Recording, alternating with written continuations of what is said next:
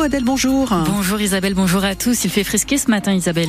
On a encore des températures localement négatives et à peine 2 degrés sur le Havre ce matin. On gratte par endroits le pare-brise entre 8 et 12 cet après-midi avec soleil et nuages.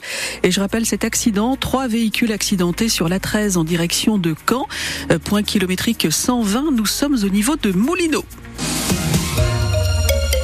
Des agriculteurs normands à Paris lundi. Pour entamer un siège de la capitale avec d'autres agriculteurs des régions autour de l'Île-de-France, le mouvement doit repartir de plus belle en début de semaine après une pause dans les mobilisations ce week-end.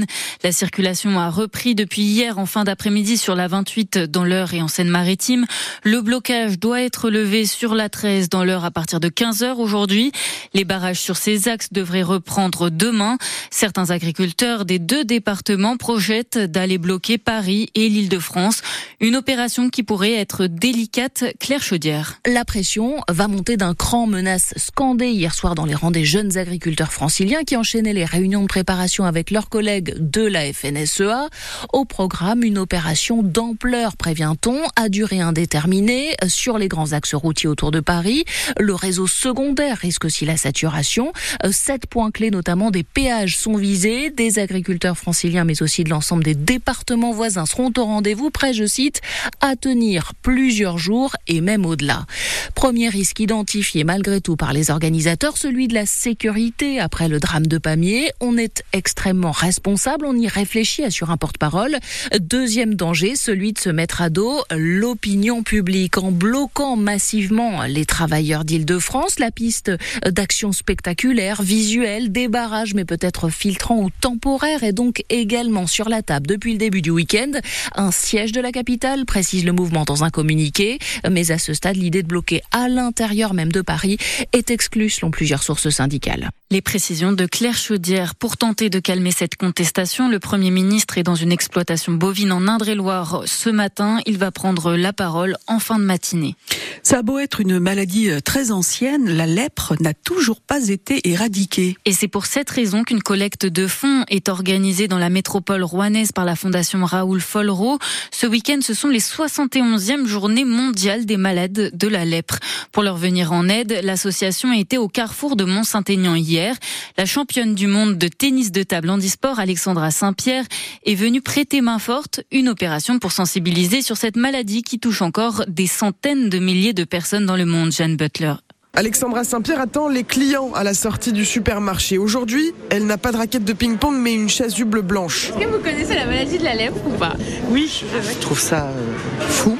Mais oui, ça existe encore. On en a fini avec les cloches dans les rues, mais on n'est pas assez informés. Quand elle discute avec les gens, la Rouennaise voit bien que pour beaucoup, la lèpre est une vieille maladie du Moyen-Âge. Il y en a qui ne connaissent pas déjà, il y en a qui pensent qu'elle a été déjà éradiquée. Et puis après, en fait, ils ne connaissent pas le traitement, ils ne connaissent pas les démarches, les fonds et tout ce qui est pour la reconstruction derrière. En fait, pour eux, c'est qu'une maladie lambda comme on peut avoir une grosse grippe, mais qu'en fait, ça tue encore. Aujourd'hui, si la progression de la maladie ralentie, il y a encore de très nombreux cas au Brésil, en Indonésie, en Afrique, explique Oleg Ous, le directeur des projets à la Fondation. Dans le monde, c'est 200 000 nouveaux cas par an en moyenne, c'est-à-dire un nouveau malade toutes les 3 minutes. Il y a encore des enfants, presque un malade sur 10 est un enfant, ce qui montre bien que la maladie continue à se transmettre. C'est une maladie de la pauvreté. Et ce sont les plus fragiles qui malheureusement en sont victimes. Et la lèpre n'est pas si éloignée de nous. Des cas sont encore détectés dans les territoires d'outre-mer, à Mayotte et en Guyane. Un reportage signé Jeanne Butler. Une femme d'environ 50 ans est morte dans un incendie à Elbeuf hier soir. Ses voisins, eux, sont indemnes. L'appartement de la victime a pris feu vers 19h au 2e étage de l'immeuble André Gide. Elle était déjà en arrêt cardiaque et gravement brûlée quand les pompiers l'ont sortie de son logement. Autre incendie hier, dans la soirée vers 21h, une femme de 62 ans a dû être transportée à l'hôpital Mono du Havre après l'incendie de son appartement. Elle était inconsciente quand les pompiers l'ont sortie de son logement au premier étage d'un immeuble du quai de la Marne au Havre. Son appartement est ruiné par les fumées. France Bleu Normandie, 8h04. Le sport avec des stars qui sont attendues dans l'heure. Pour le meeting d'athlétisme qui commence à 15h cet après-midi, Pascal Martineau-Lagarde et Jusco Aumate sur le 60 mètres et ou encore Alicia Newman en saut à la perche. De nombreux athlètes sont là pour se préparer aux Jeux Olympiques, comme l'explique Florian Desjardins, le directeur adjoint du meeting de l'heure. Il y a pas mal d'athlètes qui ont besoin de performances et besoin de points pour se qualifier. Et donc ils viennent chercher ce genre de points lors de ce genre d'événement, puisqu'on fait partie des meetings qui cotent beaucoup de points.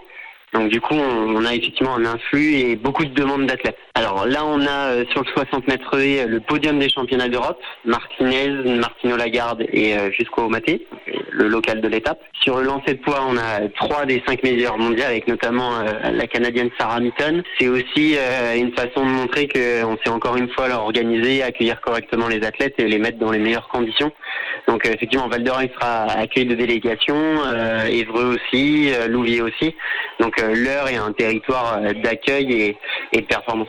2500 spectateurs sont attendus pour ce meeting d'athlétisme de l'heure. Ce soir en handball, l'équipe de France affronte le Danemark pour la finale de l'Euro masculin, un match qui se déroule en Allemagne.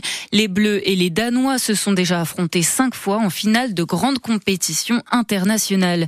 En football, Quevilly Rouen métropole a égalisé 1-1 hier à Grenoble. 4e du championnat pour la 22e journée de Ligue 2.